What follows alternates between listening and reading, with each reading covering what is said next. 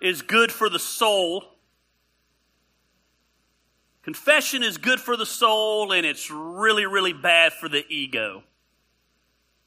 It, it kind of takes a weight off of you when you confess some things, but it also lets people know you don't have everything together, and that's bad for the ego. I, I think, though, it's good from time to time to confess. There's nothing worse than kind of living a lie. There's nothing worse than having to play a game. There's nothing worse than having to be fake. And let's just be honest. We live in the fakest time in all of history. I mean, just go glance on social media, man. Everybody is great. Everybody is fantastic. Everybody posts all the great things in their life and nobody mentions the horrible things in their life because we want everyone to think we have it all together. We know we don't have it all together. And we know they're lying and they don't have it all together. But that's the illusion that we want to give people. I mean, we're so fake, we can't even take a picture. We can't even take a picture without putting about five filters on it, getting rid of every blemish, I mean, the problem is some of you, if you were to turn up missing, we wouldn't have an accurate picture to find you with. Man, just fake. We're full of fakeness. And the sad reality is, as fake as our society has become, there is no place faker than the local church on Sunday morning all across our country. So I, I don't like that. So let me repeat it for you then. The fakest place in the world is churches all across the country on a Sunday morning. Churches are full of a bunch of people whose lives are just as crazy and just as messed up and just as screwed up, and they're dealing with the same hurts, habits, and hangups and struggles that everyone else is dealing with. But by God, when they show up on Sunday, they've got a fake smile plastered on their face. They've got their best clothes on, their hair's fit perfect, and bless God, brother, I'm blessed. They turn into the parking lot and they move from English to Christianese. Man, what's going on? Praise God, brother, just here. Too blessed to be stressed. We fought the whole way here. We didn't talk the whole way here. I bitch slapped the kids on the way here today, and some of you look like you did that to your kids today. I have never seen so many people coming into church today ready to kill kids. My wife included. I didn't even ask what was going on. But boy, you get out of that car. Everything's good. We're just fake. We live in a fake society. The church is the fakest place. And sadly, the fakest people in the fakest place, nine times out of ten, are the preachers on stage. They have to act like they have it all together.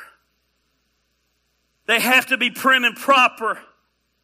If the people in the seats of most churches knew what the pastors on stage deal with, or are dealing with, are struggling with, are going through, they'd either fire the pastor or they'd quit going to the church. And yet, in the pastor's defense, they have no choice but to be fake because, again, They've got to act like they have it all together. They have to give the illusion that everything is perfect because we're on the stage above you. Therefore, we have to be better than you. I think I've told this story before. About a year after I lost everything, I was in Ingles and ran into this couple who used to go to my church, and we made eye contact, and that was always an awkward thing to make eye contact. I avoided eye contact because, man, I had screwed up and I'd let a lot of people down. But once you make eye contact, you are committed. You have to do something. So I did the nod. And immediately bounced my eyes. But as my eyes bounced back, I could tell they were still staring. How are you guys? There was no we're good. Immediately the husband said, F you. And I was like, here we go. I said, oh yeah, really? And then he said something that stopped me in my tracks. He said, for five years. I didn't even ask him why. I was just hoping to move on. I, just, I just wanted to go get my donuts. He said, for five years I sat out there. And I had to listen to what a great dad you said you were. And I had to listen to what a great husband you said you were. And I had to listen to how you did this and did that. And every time I would come home and my wife and I would fight, you got brought up. And why couldn't I be more like you? You fake. And then he called me a name. And he was right. You ever had somebody attack you? And you feel like, answer that phone. Listen, you ever had someone attack you and you feel like your first instinct's to fight back, but you can't fight back because, man, they're right. And I'll never forget, I looked at him and said, Yeah, that must suck. Or that must have sucked. I'm sorry. And I just turned around and walked away. I wasn't pastoring. We hadn't started this church yet. And I made a commitment that day that I would never be fake on a stage again that I would be as raw as I had to be and as honest as I had to be. and I just said, I refuse to be any other way. And if 10 people show up because of that, then 10 people show up because of that. At the end of the day, it'll be a cold day in hell before I become anything ever again but who I am. And for the people who like that, they can attend and the people who don't like that, they can leave or they can decide to never come. And I like to think that I'm pretty real and I'm pretty honest, but reality is I'm only that way about 90% of the time. I'd be lying if I said I wasn't still guarded when it comes to things I say, because at the end of the day, man, I, I, I don't like to make people mad and I don't like to see people leave.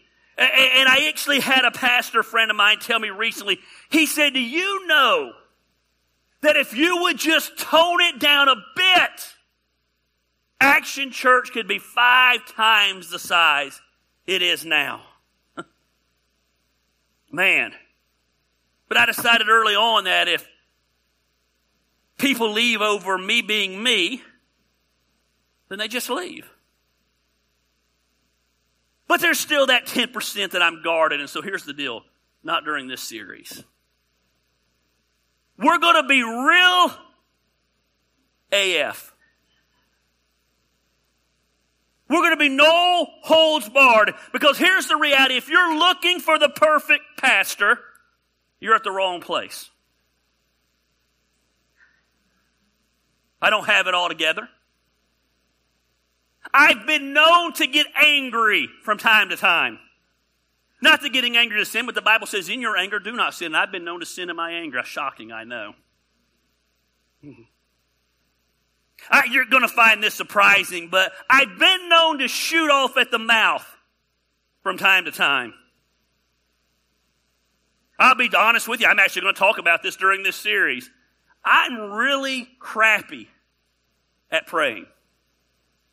Thought you were a pastor. Yeah, I know, but I'm just not good at it. I forget. I, I don't like to do it sometimes. I feel like I'm talking to the ceiling. I know it's not very pastor like. I cuss too much. From time to time, it's a rarity, but from time to time, I drink too much. I battle temptations. I've let my family down. Crap, I've let you down. If it can be done wrong, I've done it. So if you're looking for the perfect pastor today or someone who has it all together, or if you're even looking for someone who's going to act like they have it all together, there's a couple of churches up the road you can go to. I know the pastors.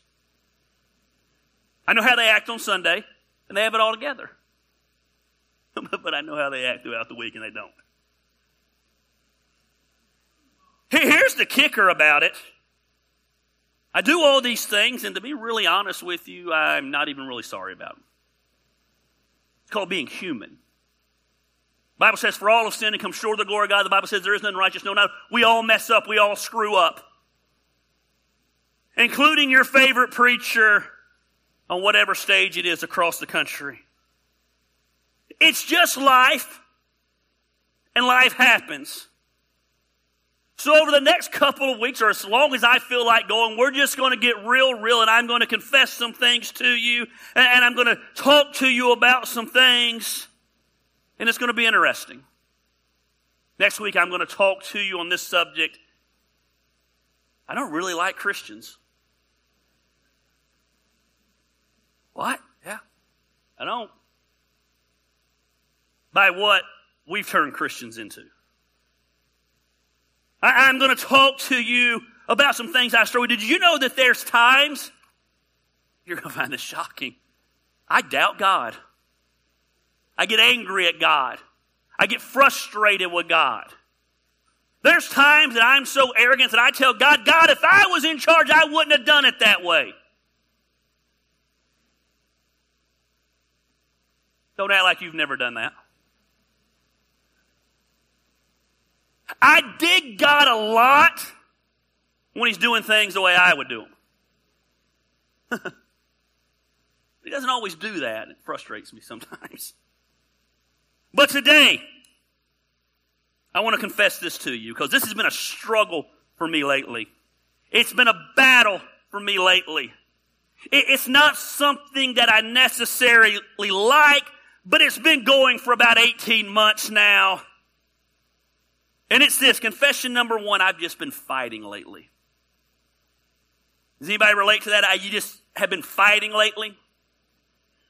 You've just been struggling with some things. There's some internal battles going on with you. It might be you've been physically fighting with someone. It might be you've emotionally been fighting. You've been mentally been fighting. You've been fighting about certain convictions you have. And you feel like everywhere you turn, you're just in a fighting mood. That's me. Had a chip on my shoulder lately. And I got to be real honest with you. It's exhausting. it's exhausting. People think that I love to fight, man. I, I hate it. It's exhausting. I hate conflict. Now, don't mistake that I hate conflict or I'm afraid of conflict. Those are two different things. And we're going to talk about that today. I often look at my life in general and I think to myself, man, life ought to be easier than this. My career, it shouldn't be this hard. My finances shouldn't be this stressful. My marriage shouldn't be this much work. I shouldn't want to kill my children 97.3% of the time. This ought to be easier. Just been in a fighting mood lately. But while I am in a fighting mood lately, there's something else God's been teaching me. That anything worth having is worth fighting for. Let me repeat that. I said, while I've been in a fighting mood lately and it's exhausting, anything worth having is worth fighting for. Let me be real blunt with you. We live in a society today that no longer has the testicular fortitude to want to fight. We're growing a generation that not only doesn't want to fight, they're afraid to fight. We're raising a group of people that they don't think the fight is worth it anymore. We have a society of quitters. That's the easy thing to do now. We quit on our dreams instead of fighting for our dreams. We quit on our friendships. We quit on our marriages. Some people they say marriage is just hard. Well, who told you it wasn't? Quit watching Disney movies. They quit on their finances. They quit on their health. I think more sadly, they quit on themselves. We're raising a society of quitters, and we have a society that no longer has conviction, that is no longer willing to take a stand. Instead of fighting for something worth fighting for, they curl up into a ball and they quit. Instead of fighting, they blame God and walk away from God because God was good when everything was great. That shows how little your faith is. But the minute it doesn't go our way, we start struggling. Let's get a kick out of it. I just burned out on church. But they burned out on work 20 years ago, yet they go every day. Society of quitters. We're raising a society. I don't even want to say we're raising a society because that implies it's only the younger folks. I'm seeing this actually in a lot of older folks and people my age. We have a society that is no longer true to who they were created to be because they live in fear of what others will think of them if they go after the way they feel called to live.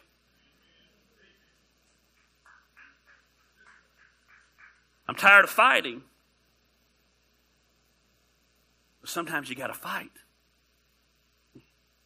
I, I, want you to know, first of all, before we go any further, you don't have to go to every fight you're invited to.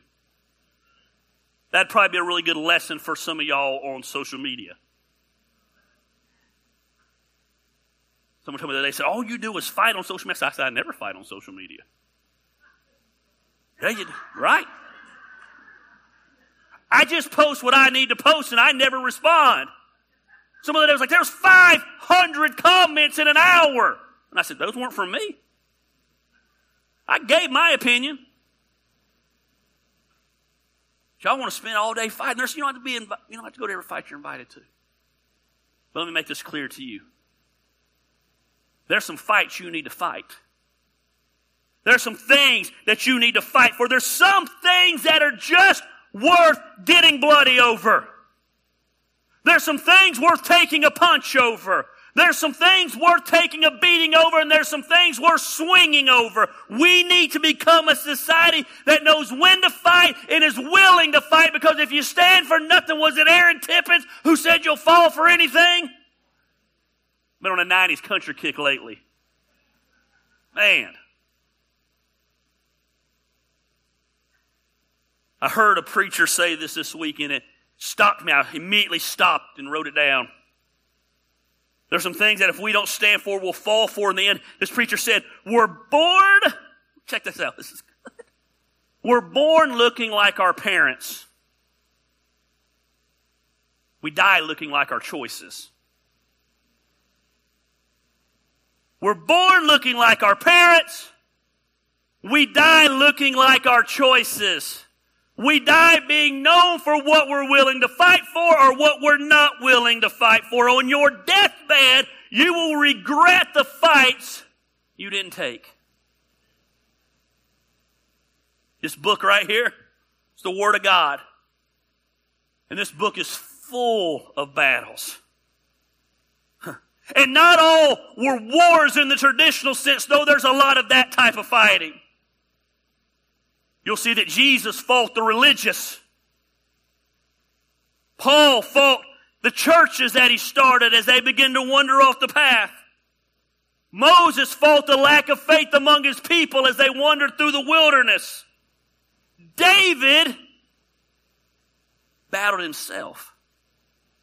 The whole book of Psalms is David's guilt and David's fight with himself of not living up to the standard that he had set for himself. Notice I didn't say the standard God had set for him because God looked at him and said, there's a man in the midst of his hurts, in the midst of his habits, in the midst of his hangups, in the midst of his screw ups, in the midst of all the things that we would ridicule him for. There's a man after my own heart. But David battled himself. My favorite parts of the Bible is found in 2 Samuel, where the Bible talks about David and it talks about the men that David had surrounded himself with. I believe that David was the greatest king to ever live. It's my opinion. I'm, I'm just my opinion. He conquered more than anybody. But his greatness was not in the fact that he was the king. His greatness was in two things. First of all, he was called by God. We cannot eliminate that. But second of all, his greatness was found in the people that he put around him. I don't care how great the leader, he can't do it on his own. And David put some men around him who understood the principle of fighting. He put these mighty men around him, and of these mighty men, in 2 Samuel, around chapter 23, he talks about three of those men. Now, normally when we go here, we begin to talk about Benaniah. It's one of my favorite sermons. We talk about he dove into the pit with the lion. But before we get to Benaniah in this portion of Scripture, he talks about some other guys. And, and as bad to the bone as David was, the men around him were, were tougher. They had a cause. They believed in David. They were willing to fight for David. They knew God had called David. And of these men, there was three of them. And check what it says. 2 Samuel 28, let's start about verse 8. These are the names of David's mighty warriors. We're going to call this guy Joe because I can't pronounce his name. Joe was chief of the three. Check out what he did. He raised his spear against 800 men, whom he killed in one encounter. That's a bad dude. He raised his spear and killed 800 men in one battle. Next to him was Eleazar, son of Dodai, as one of the three mighty warriors. He was with David when they taunted the Philistines. I like that they taunted them. Egged them on a little bit. Talked a little smack. Cut a promo on them if you're into wrestling. When they taunted the Philistines gathered for battle, then the Israelites retreated. So I think it's funny here. So Eleazar and David, they're ready to fight. Yet the Israelites, they retreat. They're scared. Is there a next verse of that? Verse 10? But Eleazar stood his ground and struck down the Philistine till his hand grew tired and froze. He fought for so long that his hand wrapped around the sword. The Lord brought about a great victory that day, and their troops returned to Eleazar. this ain't even the sermon. After you fight a fight, everyone who left you will return after you win. The Lord brought a great victory. The troops returned to Eleazar, but they only returned to strip the dead. They never got to brag about fighting. They never got to brag about the victory. But we're going to camp out right here about verse 11. I had entirely different direction. I wasn't even going here this week in my sermon. And I was reading about David's mighty men because I've been in a fighting mood. And if you're going to fight, you better have some people that want to fight with you. And I was reading this, and I got beside myself right here because it says next to him was Shammah when the Philistines banded together at the place where there was a field full of lentils. Let me break that down for you country folk. He was standing in a pea patch. Nothing glamorous about it. Nothing extraordinary about it. Just a good old fashioned pea patch. They banded together a place where there was of lentils.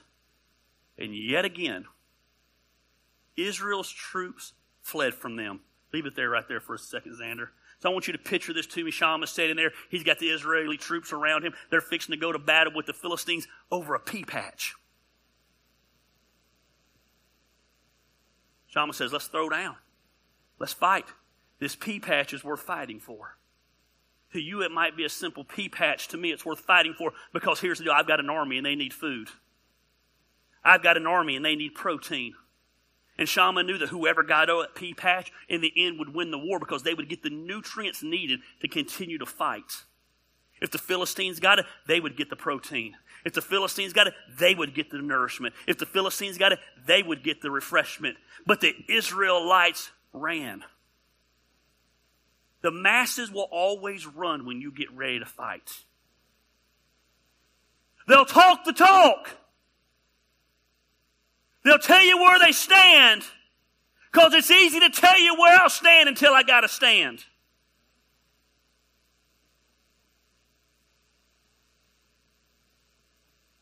as an innocent bystander who works at a company of one, two, less than a hundred. And I don't care where you stand on it, let me make that very clear. But it's going to be interesting to see how many talk the talk and how many will stand when they got to stand. And again, don't read into that me giving you a, where I stand on it. I'm just simply saying it's an illustration of what's going on here. They said, We'll fight. Oh, until it's time to fight. Israelite troops fled from them. Verse 12, but. God, I love the buts of the Bible. But ain't nothing like a good butt. Kylie, I just said something funny that everybody else is too nervous to amen. So I'm going to say it again. I need you to amen because you don't care what Betty thinks. I said, there ain't nothing like a good butt. But Shammah took his stand in the middle of the field. He said, It might just be a pea patch to you, but to me, it's a pea patch worth fighting for. He defended it and he struck the Philistines down. One man, whole platoon of Philistines in a pea patch. say, why would he fight for a pea patch? Because it was a pea patch worth fighting for. And the Lord brought about a great victory. Let's pray. Lord, I love you and I thank you and I'm excited about this message when there's some people out there today who are fighting. There's some people out there that are struggling. There's some people out there today that are trying to decide am I going to fight or am I not going to fight? They got two choices. They can be like the Israelites and they can run. Or they can be like Shammah and they can stand in the middle of their pea patch because their pea patch is worth fighting for, Lord. And Lord, I pray you to give them the strength today. And I want you to notice, amen, I want you to notice he stood in the field and the Lord brought the victory. When you decide to fight for whatever it is you're fighting for, you might take some beatings along the way. There's no way he fought the whole army and didn't take a beating. There's no way he didn't walk away sore, but the Lord brought about the great victory. Here's what I want you to know. I know some of you today are fighting. I don't know what it is you're fighting for, but I know you're fighting. Some of you are fighting for your finances today. Some of you are fighting for your children today. Some of you are fighting for your marriages today. Some of you are fighting for your careers today. Some of you are fighting to hold on to what you have. Some of you are fighting God about the next step God has for you. I don't know what it is, but there's some truth found in this. And you got to decide is this pea patch worth fighting for? A couple of observations. The first thing I, I want you to notice is that everyone has a battle. Everyone has a battle. Everyone had a battle. This was Shammah's battle. But the fact of the matter is, they were in the midst of a war. And when you're in a war, every soldier is fighting. The ones who retreated were fighting. They just chose to retreat from the battle. Shammah was in the middle of a battle. Let me make this very clear. I'm not trying to diminish your battle today. But your battle doesn't make you special. It doesn't make you unique. It doesn't make you one of a kind. Because everyone has a battle. Gary, you don't know what I've been through. I'm sure it's horrible. I'm not trying to minimize it.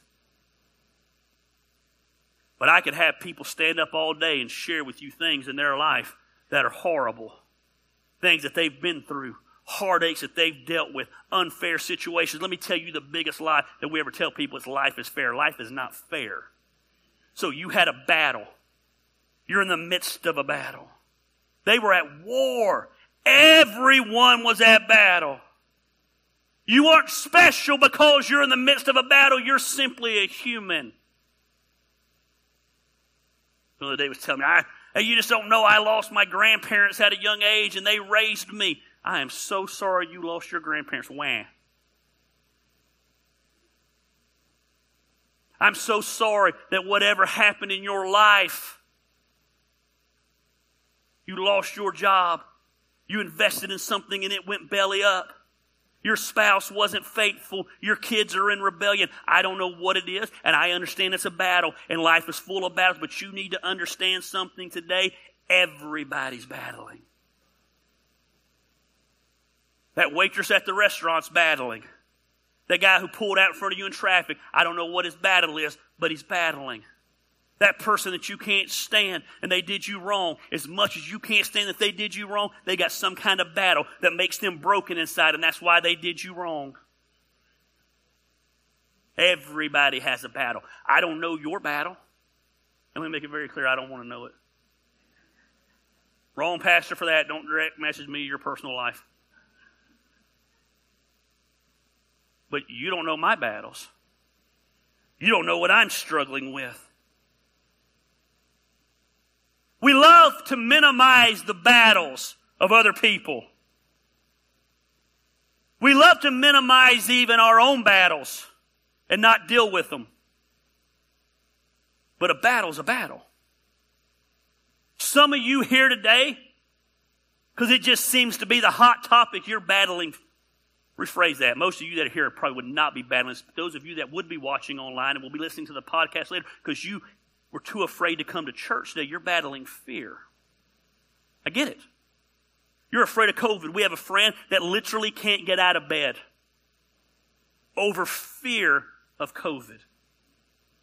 Crazy thing is, they've already had COVID, already overcame COVID. But they're literally in breakdown mode over fear of something. So many people, in order not to die, have stopped living. Said so many people, in order not to die, have stopped living. You're living in fear right now. The problem is the Bible says God has not given us a spirit of fear. Matter of fact, the most given command in all the Bible is do not fear. It's given 365 times uniquely, one for every day of the year. Do not fear. Someone asked me one time, they said, Do you worry about getting this or that? I, if I get it, I get it. So it's easy for you to say you haven't lost anybody. Yes, we have. We have. Lost people couldn't be any closer. And it's heartbreaking. But I refuse to change. Everyone has a battle. Some of you right now, you're battling finances. The economy is odd right now. We're being told people are thriving. Whoever's alarm's going off, turn that thing off. Or we're going to have another battle. Everyone has a battle. Told people are thriving, yet I know so many people that appear to be thriving, and they'll tell you, man, they're doing all they can just to survive. They don't know when the bottom's coming out. They don't know when things are going to get flipped. I know business owners that are literally hanging by a thread right now. I know people who, who, who went over a year without a paycheck, and now it's catching up to them. Some of you are battling with friendships right now. Friendship is interesting to me. It's one of the areas God's been dealing with me a lot lately. Friendship is interesting to me. I want to do an entire series on friendship. In my own personal life, I got to tell you, this is one of my battles. I've been struggling in the area of friendship. I recently had a friend betray me in huge ways.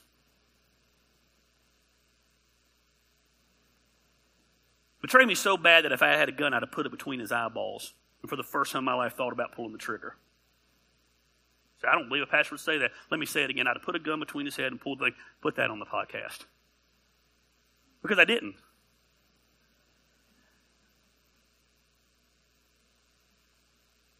But it has me evaluating what friendship is and what it means.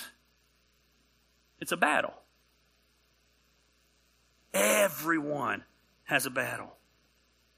Let's be honest. Some of you are battling right now in your marriage. Let me give you a little news flash. Marriage is hard. Two different people coming together and doing life together, remaining individual but becoming a team. Man, let's be honest. For every one reason you have to stay in your marriage, you got 10 reasons to leave. That's what society tells us to do to leave. Marriage is hard, man. And the longer you're married, someone said the longer you're married, the easier it gets. No, it doesn't. It's harder. To get stale and you get content. Marriage is hard.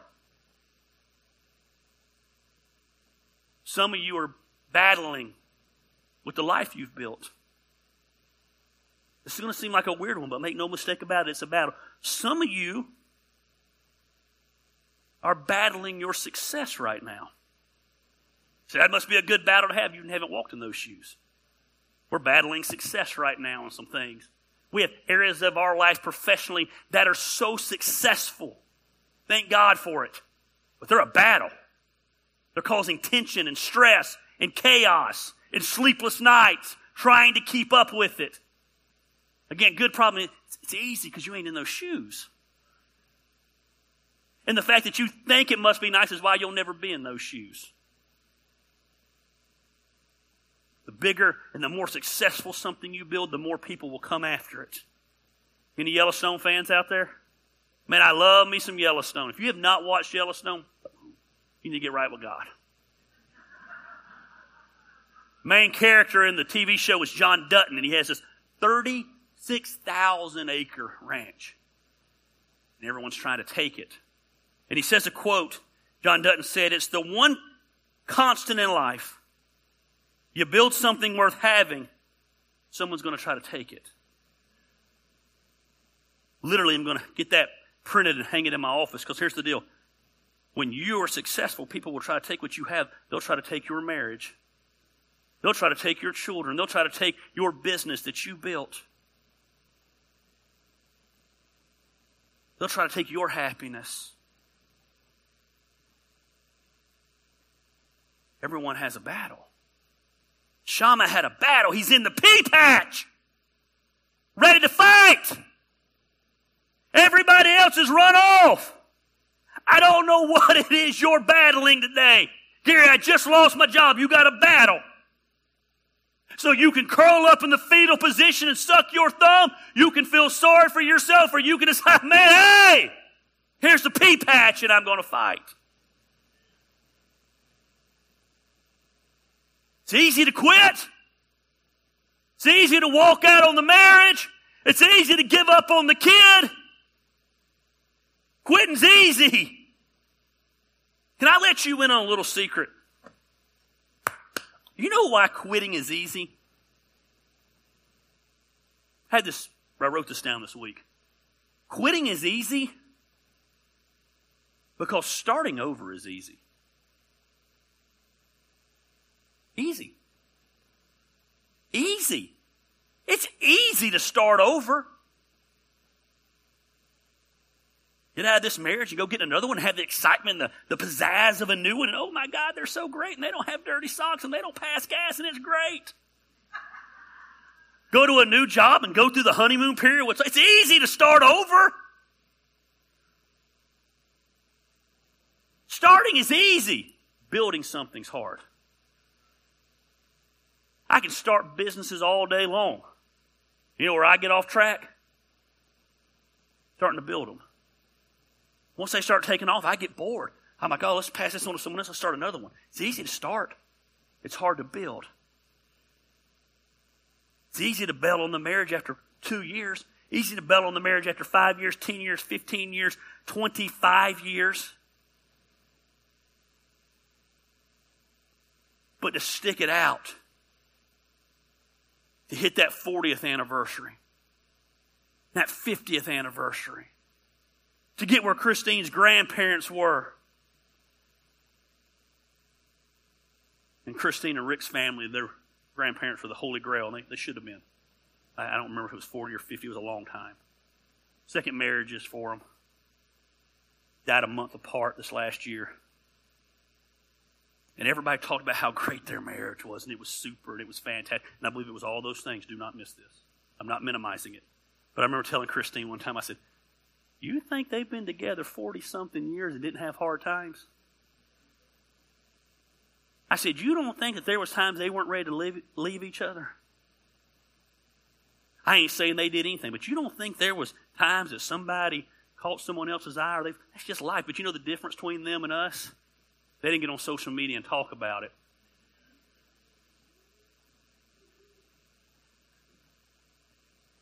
They didn't have direct messages to keep on going with each other.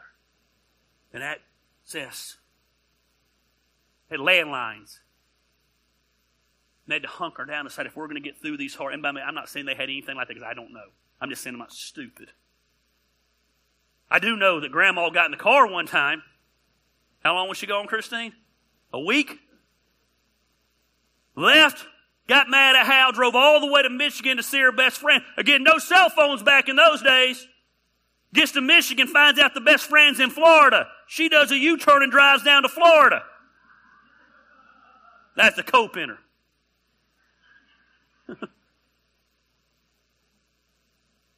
but they stuck it out and they had something beautiful. You know why? Because it's easy to start over. But you got to build something. You don't build something worth having by starting over all the time. I know the grass is greener on the other side of the fence because it's on a septic tank and you don't realize that. The other job sounds great. The whatever, it sounds great. Everyone's battling. When you're battling, your battle will seem overwhelming.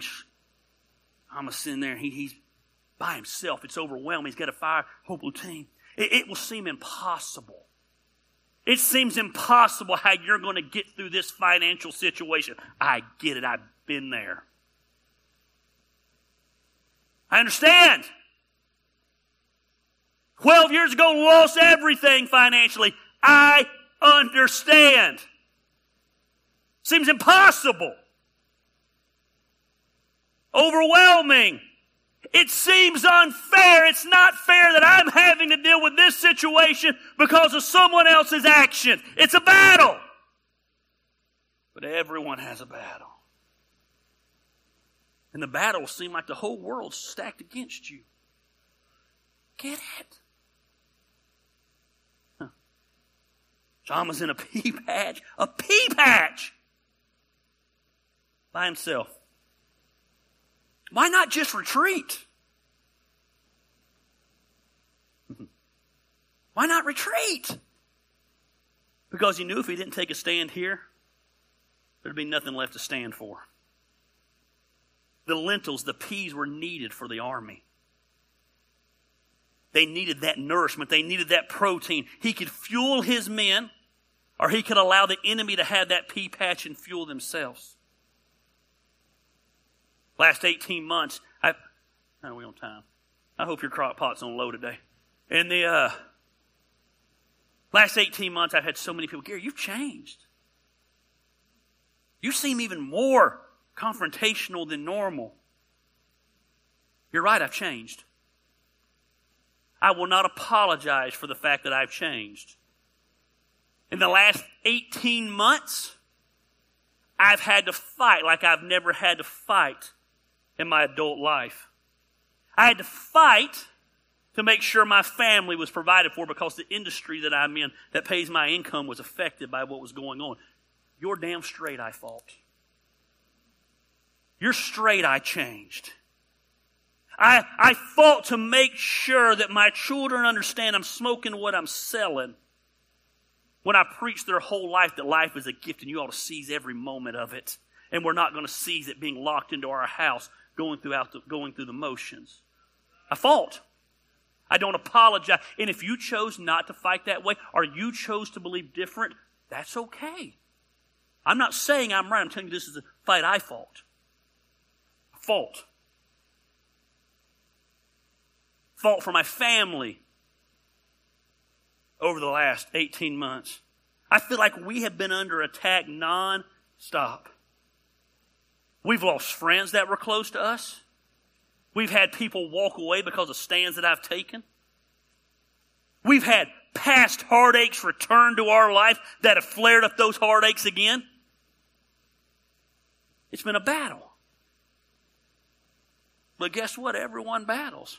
We're not special because of that. You've all had your own battles. I know people, I feel like everywhere I go, people are cornering me nowadays and telling me about the battles they're going through. You need to accept that life is full of battles. For the first time ever, I felt like I had to fight for my convictions. I didn't know you had such strong convictions in this area. I never had to. You didn't need to know I had those convictions. But I have lived my 45 years, my entire adult life by my rules, doing what I want to, and enjoying freedom to live my life as I so chose. I have changed. I'm no longer afraid of the backlash of fighting. I used to be balanced, and I still want to, and I still believe everybody can have their own opinion. That's an amazing thing about me. I can disagree with you and still love you. Some of y'all should do, learn that. I was afraid of the backlash of fight. Now I run to the fight. I have a phrase, run to confrontation. You know why I run to confrontation? Because if I don't run to it, I play it up in my mind. And I think about the, con- I recently had to confront somebody. The three days leading up to that confrontation was hell. Because I had played it up in my mind. I had looked at every scenario. That's how my mind works. If this happens and this happens and this happens, and if they say this and they say this, here's how I'm going to handle this. Finally, I got to have the meeting, and when it was over, it was over. I'd have rather had the meeting the first day. The mental battle was worse than the physical battle. Everyone has a battle. You spend more energy avoiding fighting than you do fighting. What's your pea patch today? What's your line in the sand today? What's the thing you know you need to fight for, even though the odds are stacked against you? The Philistine army's coming and you're in a freaking pea patch by yourself. I don't know what it is, but you do. But we need to get like Nehemiah was. Nehemiah got sent back to rebuild the wall. He's getting the children of Jerusalem excited about that. Look what he says in Nehemiah 4.14. He said, after I looked things over, he seen the broken down walls. I stood up and I said to the nobles, the officials, and the rest of the people, don't be afraid of them. Afraid of who? The ones that want to fight. Don't be afraid of them. Remember the Lord. I like he said, hey, just remember whose side we're on. Hey, newsflash, we win. Remember the Lord, who is great and awesome. And he said, fight for your families. Fight for your sons. Fight for your daughters. Fight for your wives. And fight for your homes.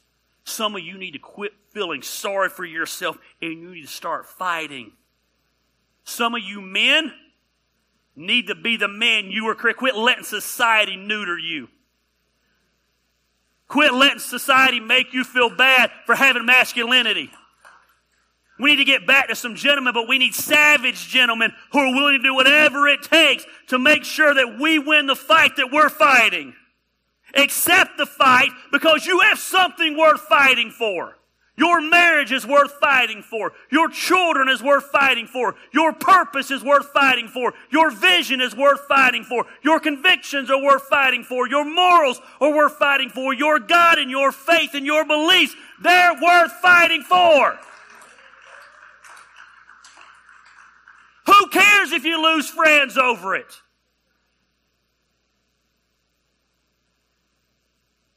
What you fight for today will determine the finality of your future. The fight you fight today will determine everyone has a battle. Hey, we got to move on. Many times you have to fight alone. Ooh, that's what I've learned about fighting. Many times you will fight alone. When the Philistines banded together at the place where there was a field of lentils, Israel troops fled. But Shammah stood his ground. This is a hard one to, to swallow if you're a loyalty person like I am. Because I expect everyone's going to fight my fights with me, but I have learned along the way that very few will. Most fights that you fight, you will fight alone. Many times when you decide to take a stand, at least publicly, you'll stand alone. If I had a dollar for every direct message and private message and text message I have from people who say, man, I agree everything, 100% with everything you've been posting, keep it up, but don't have the whatever to post publicly, I'd be a millionaire. I'd take a stand, but I'd lose my job. I'd take a stand. You, I, someone who, you, I wish I was like you, man. You can say whatever you want to and not lose stuff. Are you crazy? All those events I do, I don't do them on my property. And anytime those developers, the people over those properties, like, hey, you're too controversial. We don't want you on our property. I'm not saying you got to be me, but I'm saying I don't care. I'll find somewhere else to go. Because I'm going to take a stand. When you're tired to take a stand, many times you'll fight alone. Guess what? That's normal. The majority might even feel the way you feel, but the majority will go with the flow. Because they're not leaders. They don't have the backbone to fight. They're the side who's become quitters. Even though they don't agree, man, they just go with it. Ah, that is what it is. The Israeli army knew how important this pea patch was. Matter of fact, they knew if we go fight, we might die quick. But if we don't fight, we're not going to get the peas and we're not going to get the nutrients we need and we're going to die slowly if they chose to run. People will abandon you when you decide to fight. Get used to it. I have friends that I used to talk to every single day of my life that I don't talk to anymore. That I'm not part of their life anymore because of fights that I've decided to fight. You know how many people left this church when we decided we weren't shutting the doors and we were opening them back up? Some of those people were the closest people in my world to me. I went to lunch with them every single Sunday, talked to them every single day. You know how many pastors locally came out against us for being the first church to open back up? You say, You don't care. No, I care. It sucks. No one wants to be attacked. But I didn't care. You say, But you just said you cared. I cared. But I didn't care. My I don't care overrode my I do care. You know how many people left my side, including business associates and vendors, when I decided to start putting on events again? Some of my closest friends. I'm trying to provide for my family, and they're cutting a rug. Sorry, I don't have a government job that paid me to stay home for three months. Oh, did I say that? Good for them for having a government job, man. They're smarter than me. I'm 45 and dumb. You make the decision to quit drinking. You know how many of your friends will no longer call anymore? You decide, I'm going to stick in this marriage even though it don't make sense. You know how many people will tell you you're stupid? You know how many people will make fun of the choices you make financially when you make the decision that you're going to get your finances in order and get out of debt? So you can't have fun anymore? No, we're going to live like nobody else for a little while, or we can live like nobody else for the rest of our life. Man, you're trying to better your life. And they're telling you why you shouldn't. You know why? Because misery loves company. They want your life to be miserable and suck because theirs is miserable and sucks. It's just reality. Listen, people will abandon you when you decide to fight. Not only that, people will think you're nuts when you decide to fight. You mean to tell me the Philistines rolled up on this place and there's Shammah in the middle of a pea patch, in the middle of a freaking pea patch by himself, and they didn't start laughing?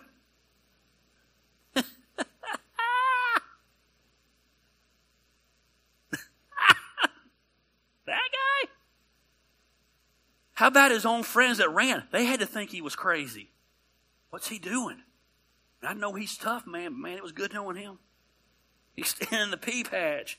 He's alone. And he's ready to fight. You say, why would he do that? I'm missing the point. He did it because he had something to fight for. You have something to fight for today. Your sons, your daughters, your wives, your homes. I don't know what battle you're fighting. Everyone has a battle. But I do know when you decide to fight it, you might fight it alone. I, I literally heard someone the other day says, I don't know why he's fighting for his marriage. I'd be gone after what happened. It's going to be hard for me to be around her knowing what she did or what he did. Whatever. Goes both ways. Let me tell you why he's fighting for that marriage. Because he has a vision for what marriage can be. And it's worth fighting for. They screwed up. We all screw up. I don't know why she doesn't give up on him. He'll never change. She's never given up on him because she doesn't see what you see. Back that up. She sees what you don't see. You see the snippets. You see the outburst, You see the negative things. She sees the whole picture and knows it's worth fighting for. I've asked this question a hundred times about people, and I feel bad about it, but I've been like, man, how long do you keep hoping your children are going to get it together? And then I think to myself, if it was my child, let me tell you how long. As long as it freaking takes. I'm not giving up on them. He quit his job to go do his own thing? Yes. Because he has a vision to build his vision instead of someone else's vision. They'll think you're crazy. They won't understand it. People will leave you by yourself when you decide to fight. Okay. Made recently to cut someone out of my life that could have affected my business in a very big way. I didn't know how it would go. I didn't think about it for one second. I cut them out of my life. And if the business relationship that came from that fell apart, it fell apart. But guess what? It didn't fall apart because when you do what's right, God will always take care of it. Gary, just settle down. Calm down a little bit, Gary. No! The minute I have to water myself down is the minute I resign and Larry can come here and preach every week, or Grady can have it, or David can have it. I don't think any of those guys are going to water it down either, though. David had no one when he had to fight Goliath. Benaiah had no one when he jumped in the pit with the lion. Paul was left in prison for preaching the disciples and he was alone. Every one of the disciples died for their faith. When you take a stand, sometimes you do it alone.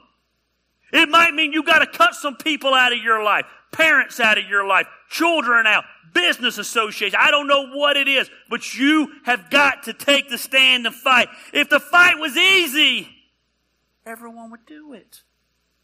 It's not easy. But you fight anyway. And when you realize you're fighting alone, you fight in good company. Christine I've had some big discussions recently. Decided over the last few months, we just come to the conclusion. I'd already been at this conclusion. she just came on board.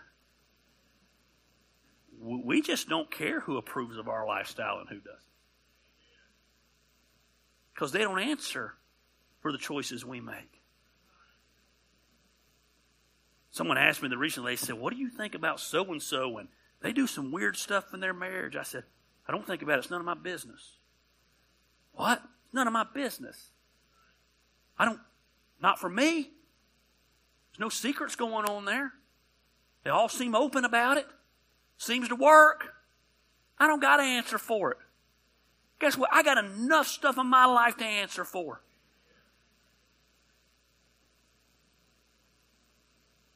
Fight alone.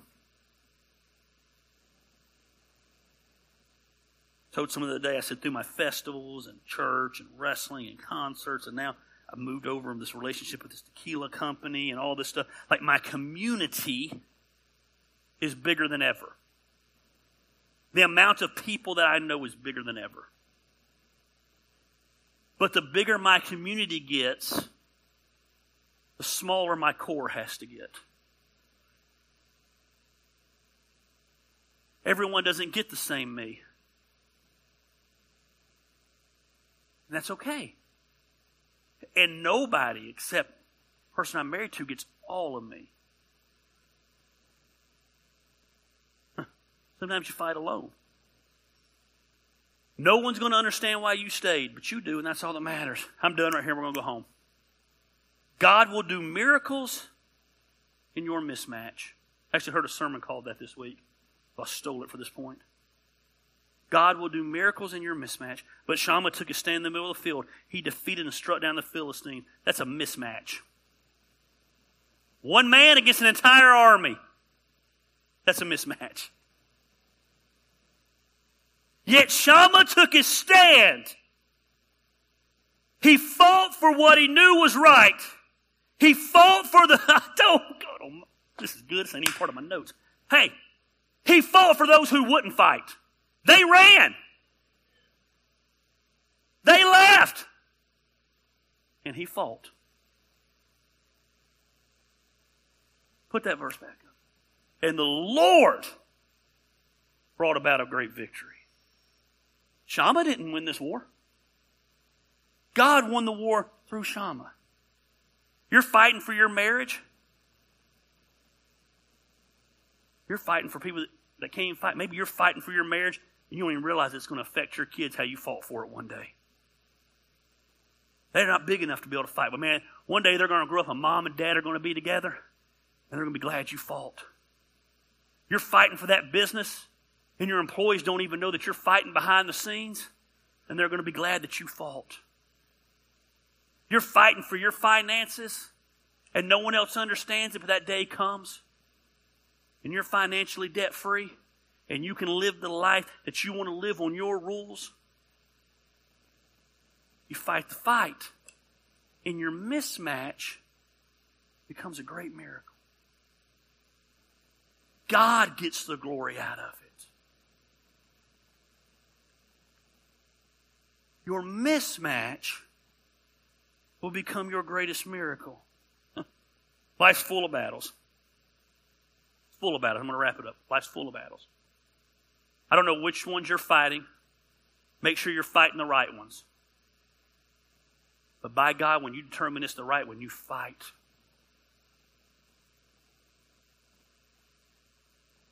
Fight and don't worry about the odds. Fight for your marriage. That might mean you need to get into some counseling and get some issues worked out in your life. Oh, by the way, I don't care who messed up and did what in the marriage. It takes two, and both of you screwed up along the way somewhere. Just the way it happens. But, but this person cheated. Yeah, I know. And this person did all this stuff that led to this person cheating, and they're still responsible for their actions, but this person ain't innocent. Newsflash. Men are the worst about this because men are conquerors. We conquer marriage, and then we quit doing what we did to get the marriage to begin with because we move on to the next thing. Now we've conquered marriage, we've got to conquer finances. So we neglect the marriage to make sure we're building something money wise, and we forget about the marriage. That's a whole other sermon for another day. God will do miracles in your mismatch. If your fight is big enough that you can do it without God, it ain't the right fight.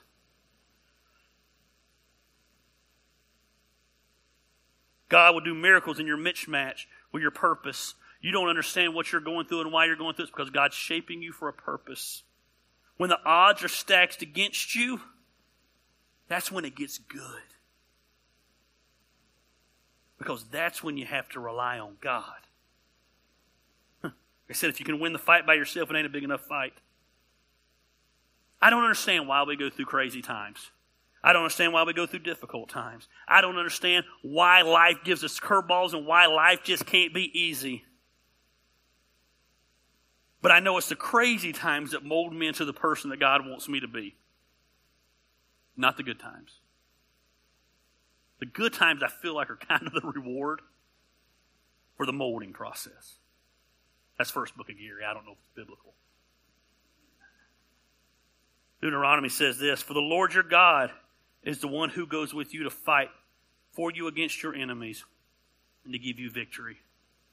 The odds seem crazy now. Fight. It's worth fighting for. God will take your mess and turn it into your greatest ministry. God will take your failures and prepare you for your future. God will take your scars and turn it into your song. And God will take your mismatch and make it into a miracle.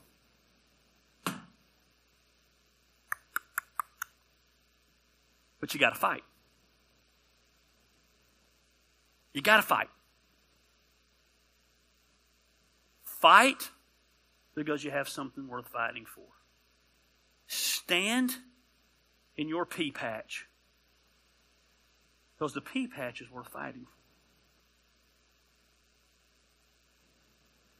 Makes me laugh to even say that phrase. Fight for your pea patch. That's the point. It shows how minuscule it is to us, but it wasn't to them. Fight because you have something to fight for. Let's pray.